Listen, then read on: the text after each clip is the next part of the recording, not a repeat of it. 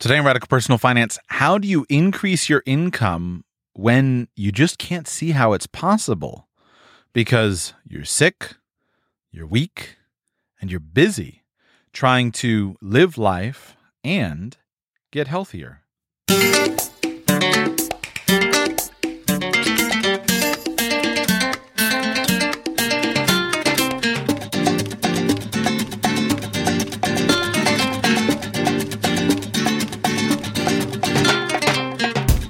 Welcome to Radical Personal Finance, the show dedicated to providing you with the knowledge, skills, insight, and encouragement you need to live a rich and meaningful life now while building a plan for financial freedom in 10 years or less. My name is Joshua, and today we round out a solid week of shows dedicated to nothing but your income, part of the launch celebration for the new Radical Personal Finance Increase Income course.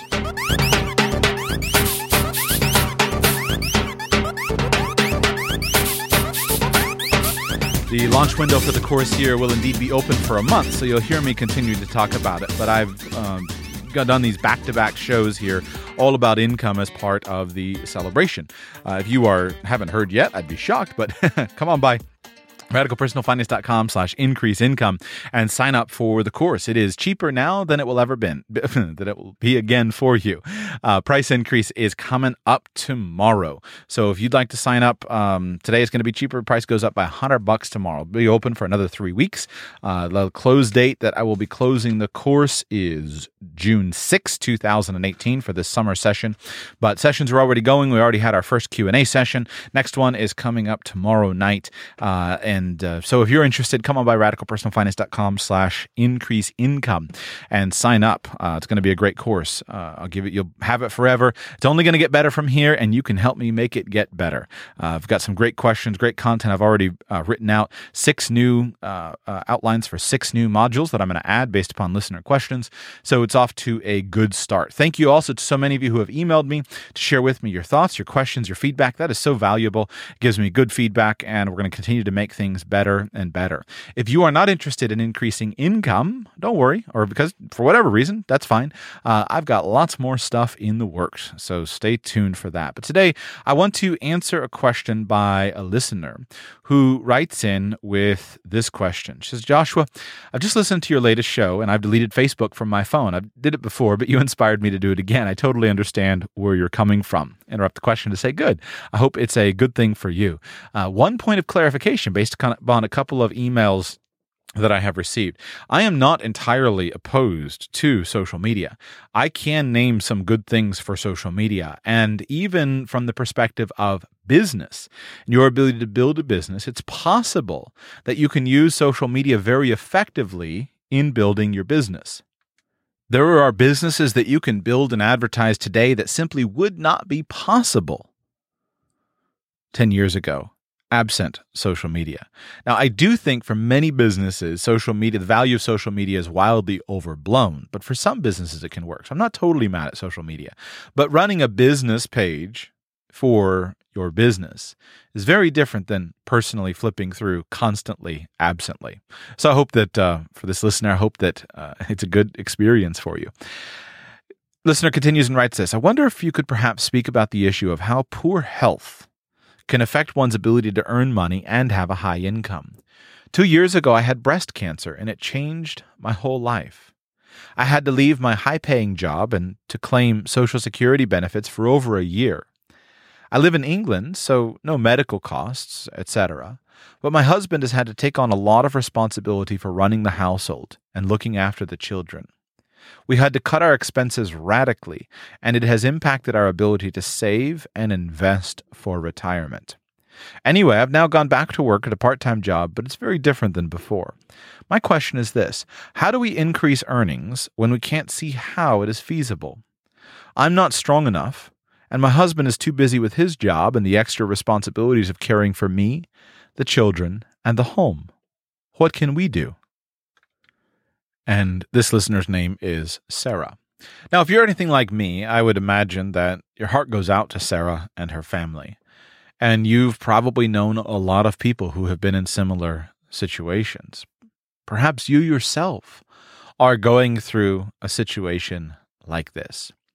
And on today's show, I'll do my very best to help you with some ideas that you can take and translate into your situation. I will, as usual, try to stay in the radical territory, stay in the world of extremism, partly because you might need that, but also partly because I want to shock you into thinking about life differently than you're accustomed to thinking about it. And when you go through a situation like this with a health, major health disruption, perhaps major health scare, it has a way of changing you. And I think that's good. I think that's very, very good.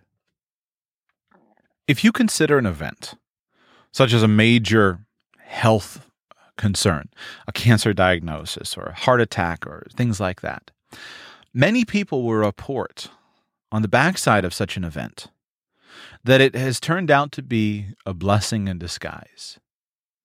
If I were to look back over my own life, many of the challenges that I have been uh, that I have faced, in hindsight, I wouldn't trade them for anything.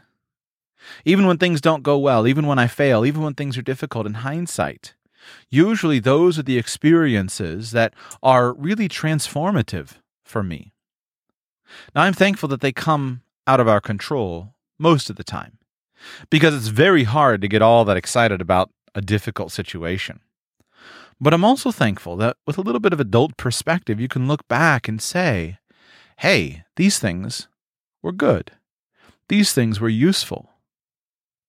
Now, for me personally, I can never face a trial without, or a trouble, or, or a challenge without thinking of uh, a passage of scripture that comes from my personal favorite book in the Bible, which is the book of James. James, of course, written by the half brother of Jesus. And he wrote it when he was an old man. Uh, and James is an interesting story. He's one of my favorite characters because, uh, according to the normal, well, we don't need a whole backstory, but the, just this particular verse in in uh, James is, is really important to me. Uh, and it's one of those that if you're into memorizing scripture, I commend it to you. But in the beginning of the book of James, it says this Count it all joy, my brothers, when you meet trials of various kinds. For you know that the testing of your faith produces steadfastness. And let steadfastness have its full effect, that you may be perfect and complete, lacking in nothing. And then I personally always allude, look at the, the, the, the solution, which is in the next verse. If any of you lacks wisdom, let him ask God, who gives generously to all without reproach, and it will be given him. But let him ask in faith, with no doubting. For the one who doubts is like a wave of the sea that is driven and tossed by the wind. For that person must not suppose that he will receive anything from the Lord. He is a double minded man, unstable in all his ways. Now, that particular uh, passage, in many ways, could simply be my answer to this question. Uh, but of course, I like to talk for an hour, and how could I stop after six minutes? But there is in that, I think, a valid outline of how to approach the situation. Be thankful for the trial, be thankful for the circumstance, and allow it to do a good work in your life. Allow it to build in you steadfastness, and let that steadfastness have its full effect. But if you need wisdom, look for wisdom. Ask God for wisdom to apply to your situation the situation can indeed be useful for good. I think that the first place to start is to recognize that getting your health back and investing your income and your assets in regaining health is logically your highest priority. Years ago, I sold a lot of disability income insurance when I was an insurance agent. And my prime one of my primary tools I learned I used to study sales materials, and uh, when I started as a as a uh, young insurance agent, you would get together all these brochures and things, and and and I thought that was the way to sell. But then I started continued to study sales, and I learned that most people's eyes would glaze over with a brochure. And after a couple of years of experience, I got to the point where when I ever when I went out on a sales call, I just skipped all of the stuff. I skipped all of the brochures. I skipped all the collateral. I skipped all of the fancy, you know, stuff, the presentations on the iPad. All I skipped all that stuff, and I just would go out with a financial calculator, a legal pad, and a pen. But I had these various sales presentations that I developed uh, to try to really focus on the concepts that were valuable, and I, I never went through a financial planning appointment with somebody who was earning income and not financially independent without doing my very best to sell them disability income insurance. And the way that I started was to make a list of assets. And I would just simply on a legal pad write down uh, a list of assets. And I would usually uh, it's been a few years now so i'm forgetting the, the exact order that i would use. But i would write down i would say you know your savings your investments your health your income your car your house. I would make a list of those six assets. And i would turn them around and i would hand my prospective client a pen and i would say tell me which of those you think is the number one most important asset. Play this game with me for a moment i repeat your savings, your investments, your health, your income, your house, and your car. If you were to list those in order of most important to least important, which of those would you say is your number one most valuable asset? Now, most people, when faced with this list, would look first at their investment account because it's a big one. But then they would continue down the list and say, health and income, what do, you mean? And usually, most people, after clarifying, I just mean your physical health, they would say, Oh, my health is my most important asset. And I would work them through the whole list, and they would go one, two, three, four, five, six. And interestingly, in that process, one and two were always the same. I never told people what to do. I just made them go through the whole list and rank them. And 99.5% of the time, Every person whom, to whom I've given this test would always choose health as number one and income as number two, followed by everything else. And the everything else would change if they had a house or if they had a car or if they had a big investment account or a lot of savings. But one and two were always health and then income. And the reason is obvious because without your health, what do you have? It's really hard to enjoy having a lot of money when you feel really bad. It's really hard to enjoy a fancy ski boat out on the lake when you're lying in bed staring out the window, too sick to get out of bed. Health is really the foundation of life. And the same obvious thing with income. It's very difficult to build income when you don't have health. And yet, income can replace everything else on that list. If you have health, then you can build income. And income can replace everything else on the list. Now, if you don't have disability income insurance, and yet you're dependent on your income, stop what you're doing and go buy some. Learn from Sarah's experience and listen to how hard everything that I'm about to share with Sarah is. It's a lot easier if you can sit back and just simply have a check coming in from the insurance company and focus all your time on getting better. Pretend that you earn $8,000 a month at your job and you get a breast cancer diagnosis. Now, if you don't have disability income insurance, now you're too sick to go to work. You're trying to deal with the fear and the uncertainty and the administrative trauma of negotiating a medical system to try to figure out how you're going to improve your health condition, and you have to do the whole thing with no money. If you're in Sarah's situation, your husband is also trying to work and bring money in to pay the rent, pay the mortgage, pay for the children, help with the children, etc., because you're sick in bed, you're trying to recover, trying to focus on your health. That's not real fun. Now, disability income insurance doesn't necessarily solve your health problem. You may still die from breast cancer. You may still be very, very sick and miserable. But if you were making $8,000 a month before your breast cancer diagnosis, at least if you have $6,000 a month coming in under U.S. income tax law, income tax free, if it's a personally owned, personally paid for disability income insurance policy, at least that $6,000 a month income tax free can go a long way towards keeping food in your refrigerator and helping you to have the peace of mind to recover more quickly and get back to work. So learn from Sarah's experience and go and buy disability income insurance. Don't waste time. Don't think, oh, I'll do it next year. Go and do it today. Now that you've done that, let's talk about what to do if you can't get insurance, or let's talk about what Sarah can do. I think it makes sense for you to invest your income and your assets into regaining and rebuilding your health to whatever extent necessary. I think it makes logical sense if you know of a way to increase your health by draining your bank accounts, by draining your investment accounts, by selling your house and your car, etc. I think it makes logical sense to do that and to prioritize your health over your money. I really don't see any other way around it. Now, you can't always spend money to buy health.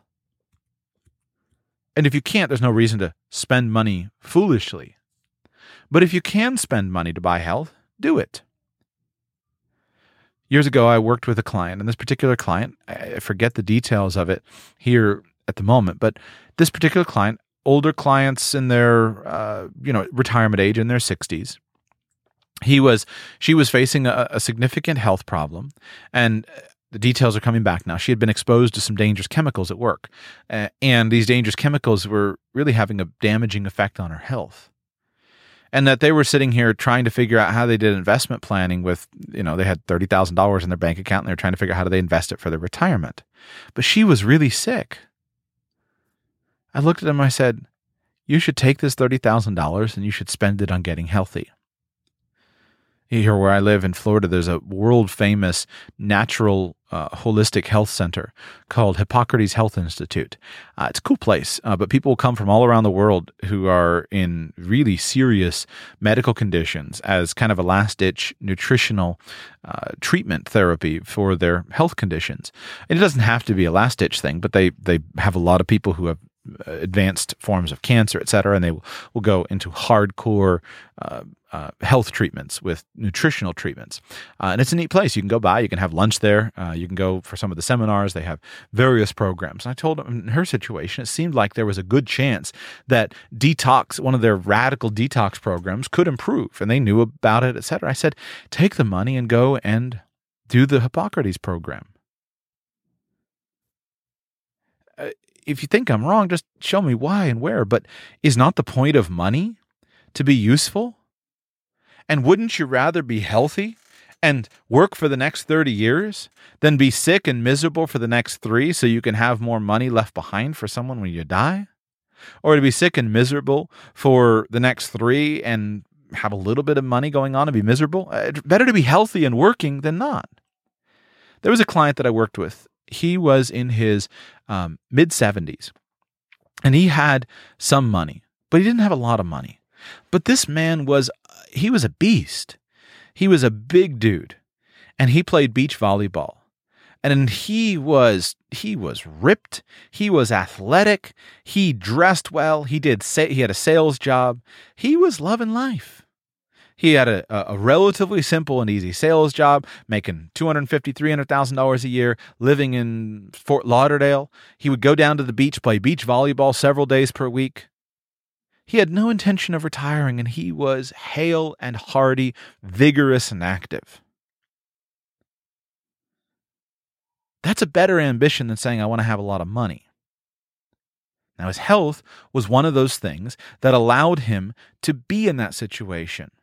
His physical vibrancy and vitality is what made his lifestyle in his 70s really rich and rewarding. He had plenty of income, he could live well, he could save a little bit of money, and he was very happy. So invest your income and your assets into your health to whatever extent necessary. But let's assume you've done that, or let's assume you've already done that. How can you improve your situation? I think first, recognize that earning more income might not be feasible for you. At least not when done in the normal way. There are many health conditions that people have that keep them in a situation where they are able to be productive. They are able to do things. They are able to produce useful work, but they can't do it on the industrial time system. They can go to work and they can work well for three or four hours a day, but they can't sit at a desk for eight hours a day. They can produce useful and valuable work, but they don't know if they're going to be able to do it in the morning or the afternoon. They don't know if Monday's going to be a good day or Tuesday's going to be a good day. Many times, people who are sick and who are going through treatment, it's a day by day, hour by hour challenge. And the conditions can change drastically. And that makes it very hard to hold down a job. That makes it very hard to be productive. Because in the industrial management system, you're expected to be there at eight and leave at five and to put eight in, eight good hours in between.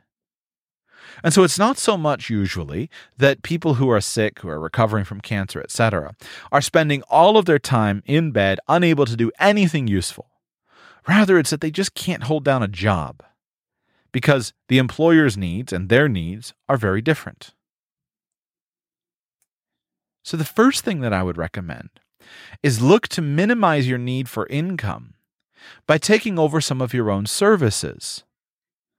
And be extreme if you can, or if you need to be. Because there are many things that you can still do for yourself that if you took over them, it would minimize your need for income in the first place.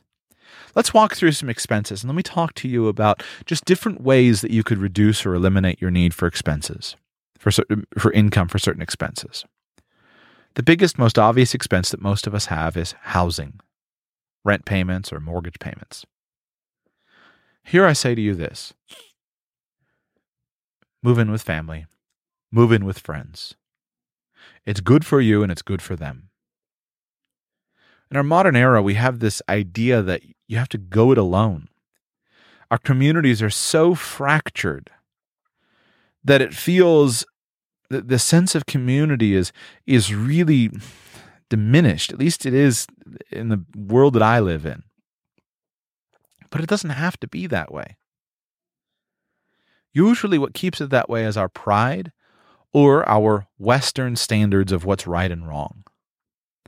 Now, if you hate your family, probably not a good idea for you to move in with them when you're sick. But at least for me, I think it's really valuable to be with family when you're sick. And if you have a working relationship, if you can have a positive relationship, if you're if the schisms in your family are not irreconcilable, move in with friends or family. It can be good for you and good for them. Here's the reality many people in our modern world, the only thing they know how to do is to be an industrial cog in the industrial machine. And they're so accustomed to just buying everything that they lose the value, they, they, they, they misunderstand the value that having somebody present in the home can actually bring. To get this in today's world, you usually have to go to a religious minority or to an ethnic minority to get the value of it. But something like a grandmother in the home. If you've never lived in a home where there was a mother or a grandmother always there, you're missing out. You are underprivileged. Somebody being in the home brings a sense of warmth, a sense of community, a sense of belonging. The family becomes less of people just economic units making money, everything, eh, you know, it's all about how much money we can make and who can bring home and let's pay the bills. And it becomes a home. It turns the house into a home. And so you may be able to, Sarah, in this situation, you may be able to do that and help other friends or other family. You may have brothers, brothers in law, etc. And you may be able to work out a new living situation where you can go and you can live with them and some of the things that you're able to do. Some basic housework, some basic cooking. those things can be very valuable, and yet in return, they can care for you and it can lower your expenses. There's such this intense Western pride, and our families are so fractured and broken apart that many people view this as a last case scenario or a worst case scenario. I don't know that I would call it a first case scenario, especially in the idea that from your email, I know that you have husband and children. But I would look very carefully at an idea like this. Or look radically at your living situation. Is there a way that you can buy a trailer or the English equivalent and park it on somebody's property? So that way you have a separate living quarters, but you're close to them. It's very hard for people to give you money when you're sick and in need because most people have budgeted all of their money towards their own living expenses. If your brother and your sister live on $5,000 a month, it would be a very big imposition for them to each commit to giving you $750 a month so you can make your $1,500 a month house payment. But frequently, your brother or your sister or your friend or, or other people in your life, frequently they would be happy to use an asset that they have and allow you to use it. So your brother might have a large enough lot that you can park a trailer out back, or he might have a garage that he's currently parking his car in that you could move into for a period of time. And the value to you is $1,500 a month. But the money out of his pocket is basically zero. That can be a really powerful win win idea. It's the same thing as moving in with the house, but perhaps easier because you can still maintain a slight family independence. You can still have a little bit more personal space. Buy a tent. Move into a tent in the country. One of the things that I think most people should have is a large tent suitable for actually living in not the kind of thing you go down to the big box store and buy the $130 tent that is useless after a week or two, and not the 500 or $1,000 tent that you actually use to go and camp in, but a wall tent. You can get a military surplus wall tent, or in the United States, I don't know about the English tent situation, but in the United States, you can buy something like a canvas wall tent. If I were sick, I would find somebody with a big backyard. I would set up a tent and I would say, Can we live in this tent? Now, it's a little hard in Florida because air conditioning is certainly valuable. But in England, put a wood stove. They're all built to come with a wood stove. And you can make them really, really beautiful. For a few thousand dollars, you can build a wood uh, deck uh, to serve as your foundation, install a wood stove to keep you warm, bring in nice couches, set up one for the children, set up one for uh, the um, set up one for the children, set up one for you and your husband, set up a living tent to cook in and, and to be in. These types of things work really well as a temporary, uh, temporary means, and that could completely eliminate your fifteen hundred dollar a month uh, house payment, or again, buy an RV, etc. Or look at a way to arrange for your living expenses in a way where your work is part of it.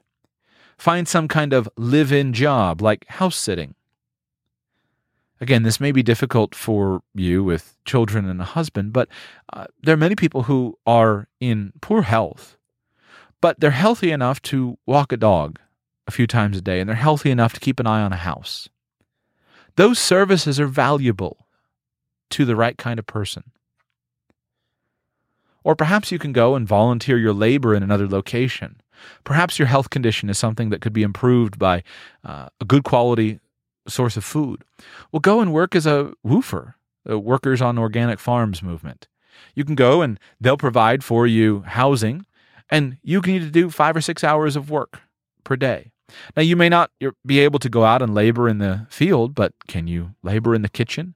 Can you be a source of, of encouragement? Can your husband labor in the field and, and you guys work together to provide for the needs? I'd a whole lot rather be living on an organic farm where all of the food is coming from that farm, living with people who are intentional about their life decisions, in a positive environment with few of the stresses of city life. And we have our a, house, a place to live. We have basic living quarters. The children are out helping on the property, and we're all working together on this organic farm instead of laboring, living on a government program in the city with just enough money to pay our rent.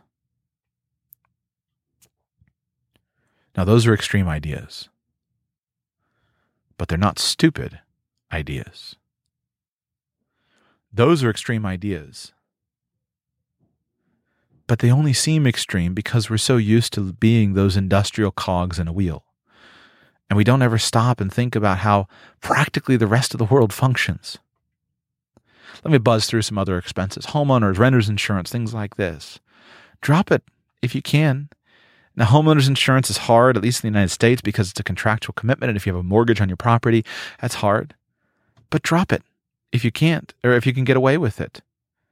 Uh, if I were sick, and the question is between homeowners insurance or a little bit more money and I didn't have a mortgage or had the ability to drop it, I would drop it.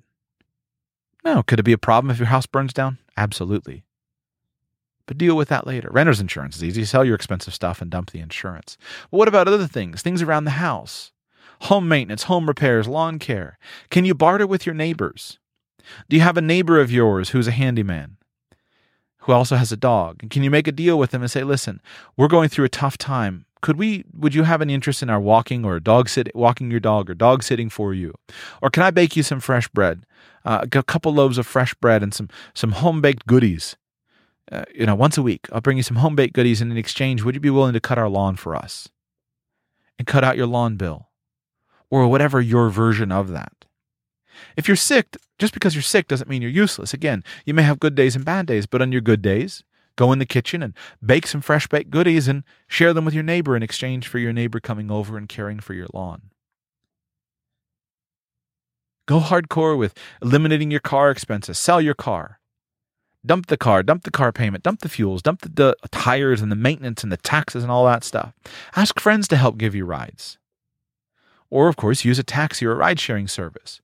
But if you could just dump your car payments and drop your monthly expenses by $500, your friends would be happy to help you with rides.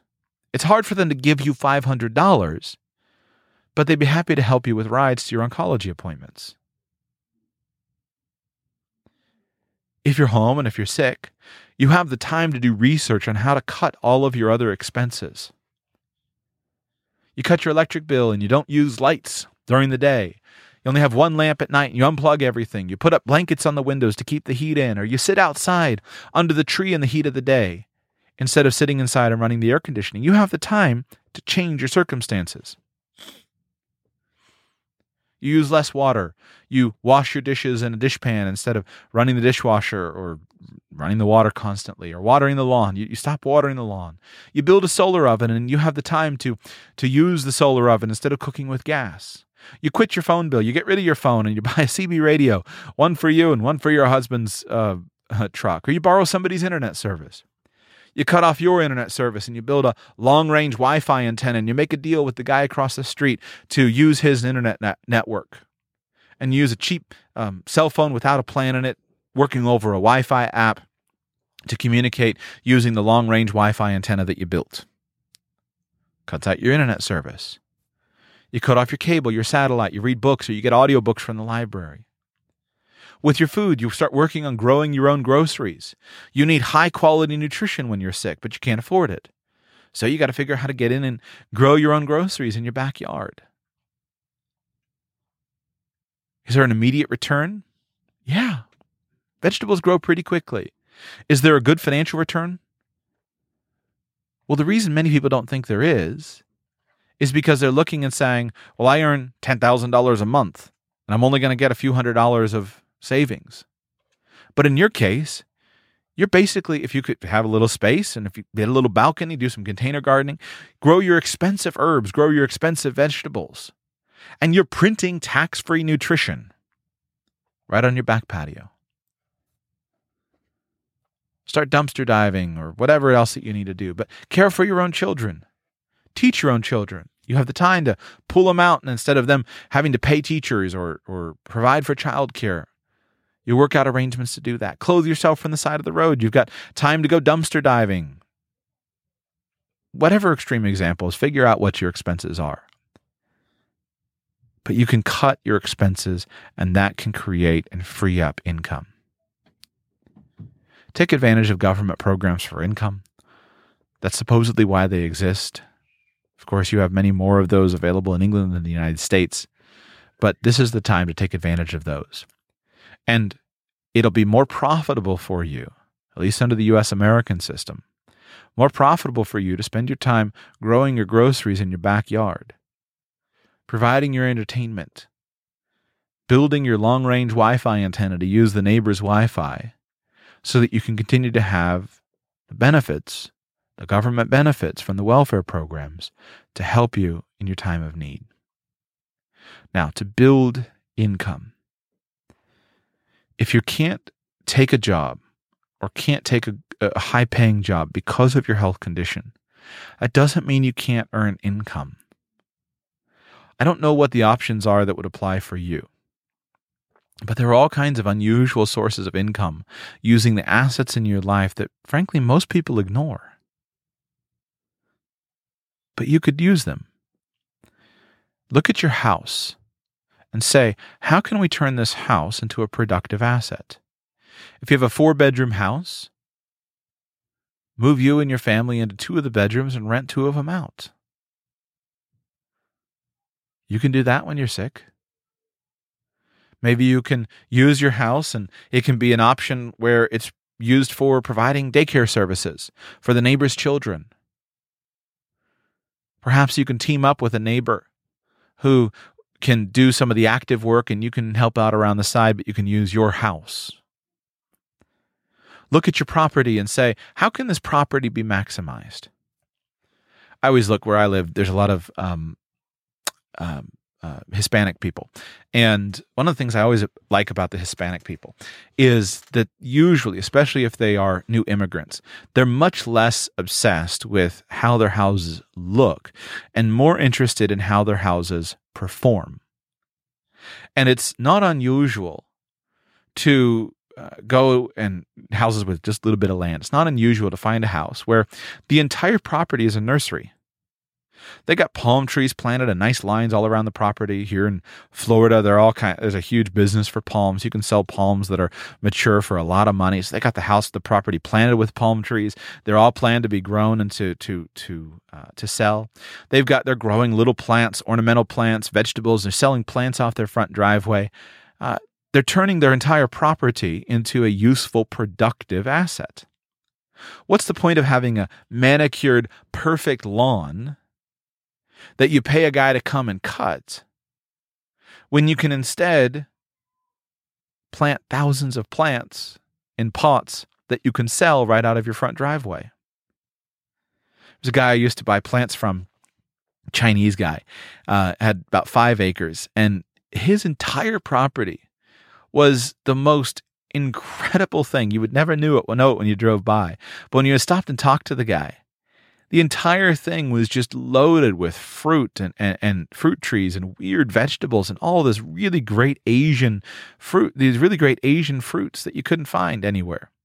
And I would buy mango trees from him and, and all these interesting Asian uh, uh, species of, of fruit trees. And he made a ton of money on that stuff. That's the kind of thing that you could do. May take a little while to get there, but look at your assets. My point is take that and translate it for your situation. Look at your assets and say, what do I have? Do you have a driveway? What kinds of things would your neighbors buy? Look at your children. Children are assets. They can produce and help your family. Now, in the modern world, we think for some reason that the best way to produce useful adults is to take children and spend all of our lives giving them everything that they need. Sorry, everything that they want. Like we have a responsibility to our children to give them what they need, but giving them everything that they want. So the parents serve the children and then turn around and wonder why, at 27 years old, their child is still content sitting at home being served by the parents. How can you use your children? How can they produce and serve the family? What skills do they have? What abilities do they have? What useful things can they do? You may not be able to go out and cultivate the garden, but can you direct the planting? And can your children cultivate the garden? Children should produce for the family. They should be a productive part of the family. So, what could they do in your context? What personal skills do you have? What skills could you develop? There are a lot of people who would appreciate if somebody just on the side could do a few things for them. Maybe a little bit of part time bookkeeping, a little bit of, of uh, every now and then cleanup, a little bit of help driving them to medical appointments. Perhaps you have the ability to drive and you can find an older person who has a car, and the deal can be simple. They'll let you use their car if, for the most part, as long as you're feeling well enough, you can drive them to their appointments. That can be a win win situation. And then finally, for today, look at businesses and think about what your needs are. As far as what things could you do if you were to build it as a business and you were to, uh, given the constraints of your situation. I recently spoke with a listener of the show, and this listener um, really had a fascinating story. But she had previously worked in a high pay or in a, a kind of a high stress corporate job. And she had quit all of that and she had started a, a business doing dog waste removal going to people's yards and and collecting dog feces from their yards so that their yards didn't have piles of dog poop all over the place. I was so interested in her business. And here's why I'm telling it to you. It's the type of business that is awesome because it's gross. The dirtier and the grosser the job, the more the employer has to pay to get it done. If you were offered $10 to go and to pick fruit and $10 to go and pick up dog feces, most people would pick the fruit. That means that the person who wants the dog feces picked up usually would have to pay $12 or $13 to the person who wants to come and pick up the dog feces, whereas the person who's saying pick fruit would only have to pay $10. The same is true in just about any industry. If you want to go and drive a truck pumping out people's septic tanks, they're going to have to pay that truck driver more than Uber will pay their driver to drive people around uh, from the airport to their home. That's why Uber pays so little, but the septic tank pumping guy gets paid a lot more. But this lady's business was so interesting because she now took her a number of years to build it up, but it was all about just marketing, finding clients. She worked about 5 hours a day and she her clients had a commitment as far as what day she was going to be there. But she didn't have any hard time commitment. And it was a very financially productive business. She was making good money. She'd been doing it for a number of years and she as we talked about she loved it.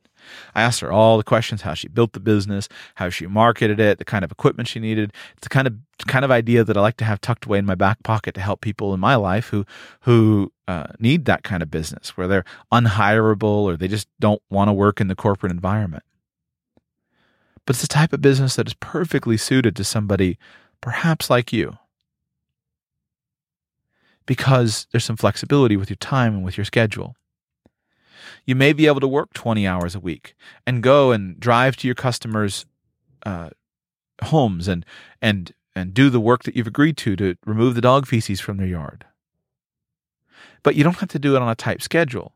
So if you're having a good day or a bad day, you can deal with that as that time comes up. I've known people who've made their entire living picking up scrap metal.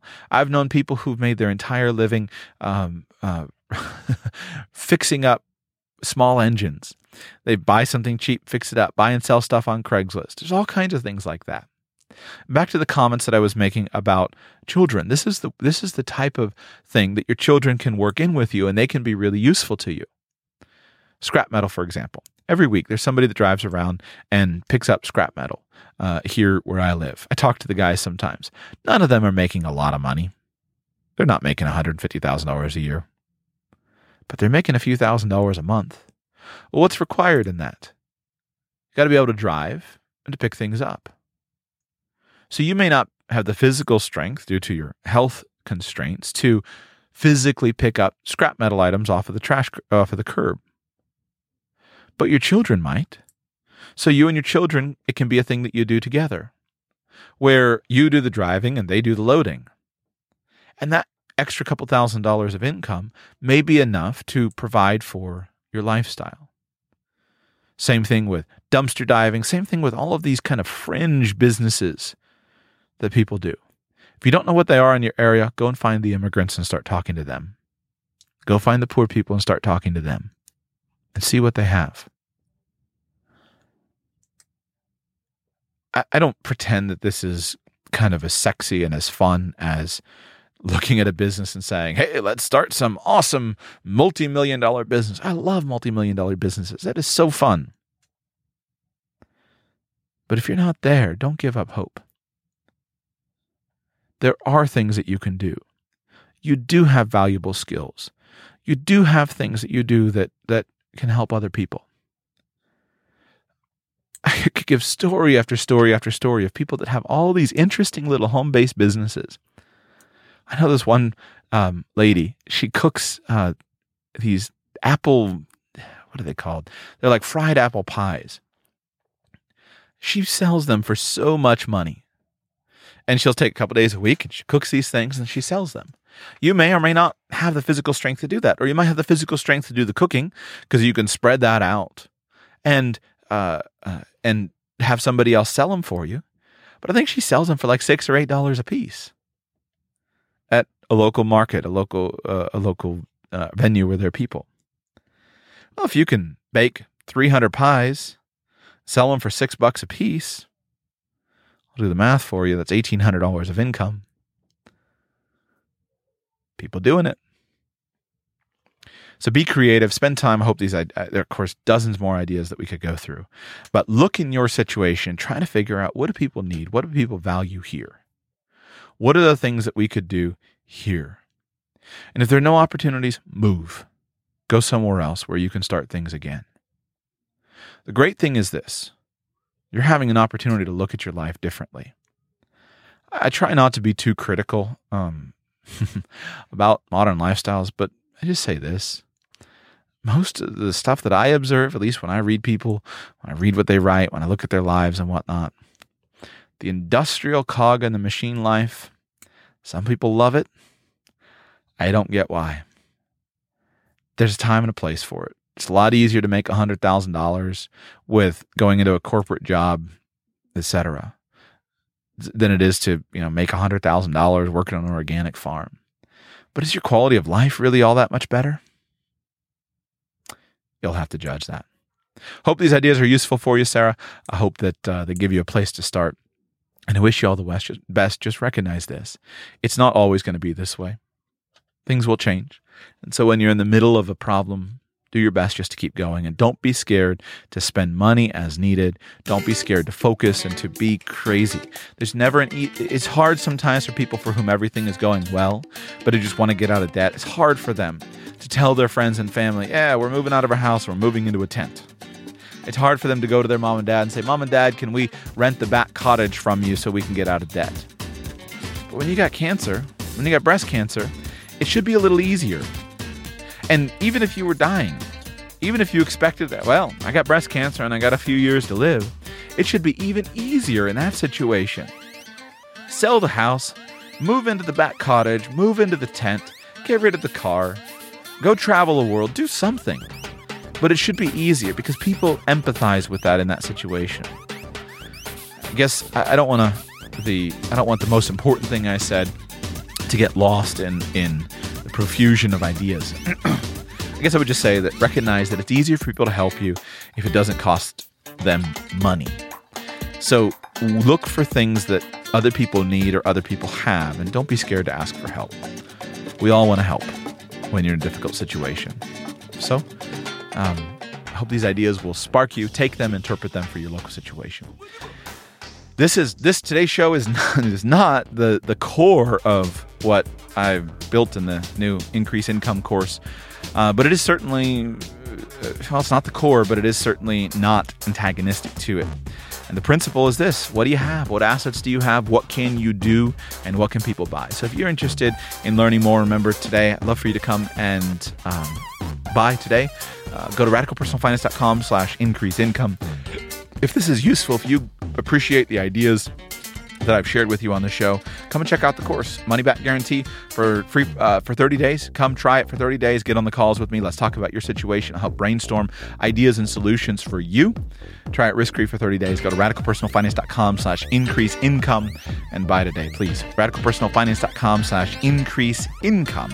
Be back with you tomorrow and 80% likelihood I'll, I'll, I'll do a non-income show for you tomorrow in case you're just making so much money and you're ready for something else. Be back with you all soon.